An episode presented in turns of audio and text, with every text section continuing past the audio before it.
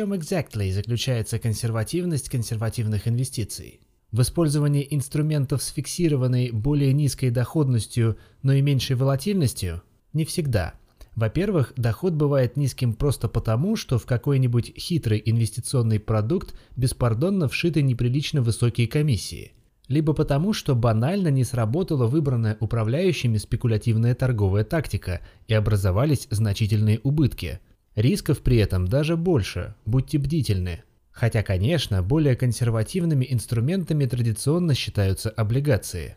Стоимость долгового капитала для компании обычно ниже акционерного. По закону, при ликвидации компании кредиторы получают причитающиеся им средства раньше акционеров.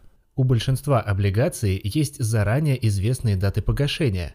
Волатильность на рынке облигаций в целом ниже даже в полномасштабные кризисы а 2008 год, все это и правда играет в пользу консервативности облигаций. Впрочем, банды бандам рознь. Копнув глубже, мы с вами обнаружим облигации высокодоходные, мусорные. Купоны у них порой даже выше средней доходности рынка акций, но и риски соответствующие. Что до облигаций инвестиционного качества, с их помощью можно лишь сохранить капитал от инфляции, то есть математически получить эффективную доходность с учетом комиссий и налогов в 0% в год но может чуть выше. Такие задачи стоят не у всех клиентов. Кому-то хочется капитал формировать или получать пассивный доход. Что же делать? Идти на рынок акций? Но ведь это агрессивно, рискованно. Не всегда. Консервативность на рынке акций тоже имеет место, и проявляться она может по-разному. Например, мы можем ужесточать требования к оценке качества эмитентов. Скажем, исключать из состава оборотных активов стоимость складских запасов при расчете коэффициента ликвидности – или вместо того, чтобы гоняться за горячими акциями, о которых пишут газеты, и участвовать в IPO, уделять должное внимание оценке финансовой устойчивости бизнеса, закладывать в план темпы роста ниже средних для этой компании или отрасли в целом, использовать более высокую ставку дисконтирования, увеличивать margin of safety.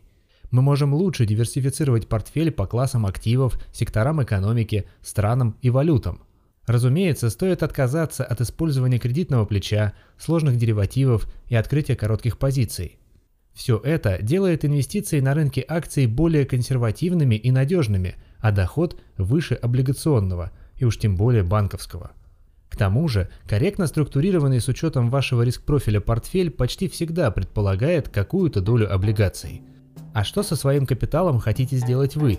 Сохранить, приумножить или получать пассивный доход – Давайте созвонимся и обсудим вашу задачу подробнее.